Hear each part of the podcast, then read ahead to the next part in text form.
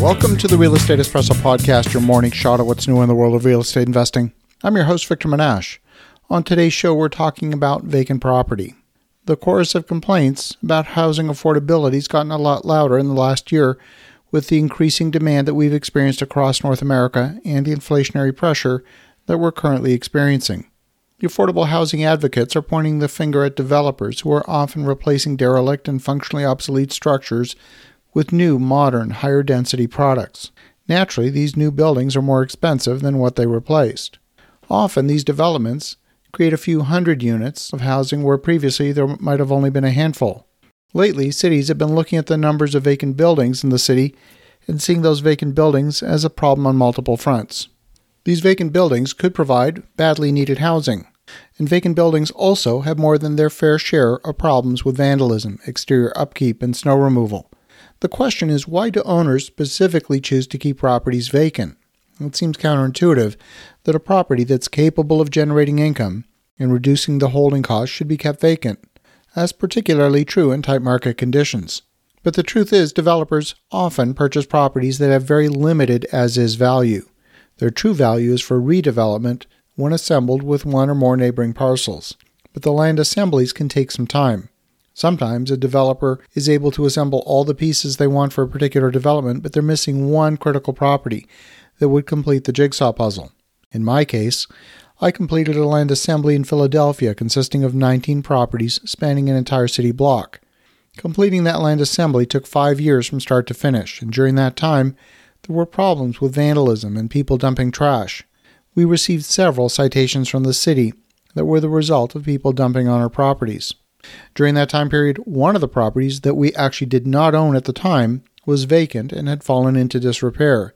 The city condemned that vacant building, and when the demolition crew went to demolish that building, they accidentally hit and damaged one of our buildings with their excavator. It was damaged beyond repair. So then we received a condemnation notice from the city and an invoice from the city for demolition of the building that they had damaged in the act of demolishing the property next door. Needless to say, we were a little taken aback at the perceived lack of justice in that treatment. Now, some cities have proposed a vacant building tax to create a financial incentive for owners to keep their buildings occupied. Land assemblies are undertaken to bring a property to its highest and best use. Even a small incremental investment in a property prior to demolition makes no financial sense when the time horizon to development is too short to recoup that investment. Many jurisdictions have regulations that make it difficult to terminate a residential lease. In those situations, you might have completed your land assembly and have all the entitlements needed for your project, but have a single residential tenant who refuses to leave, and that single tenant can cause costly delays if they refuse to leave and the regulations prevent the owner from evicting for redevelopment. While commercial leasing is more flexible in terms of ending a tenancy, the cost and effort of finding a tenant and fitting out a property for only a limited period of time often doesn't make good business sense either. That contributes to longer term vacancies in commercial properties, or at least the commercial portion of a mixed use property. Some cities are looking at various regulations to create the incentives for owners to keep their properties occupied as long as possible. Some cities are contemplating a vacant building permit system. It's basically a tax, but by another name. It's worth noting that in order for a building to be considered vacant, some definitions require that building to be 100% vacant. And naturally, if the building can avoid that 100% vacancy threshold by some other means, then the number of truly vacant buildings might go down. But the actual utility of that vacant space to the community would change very little.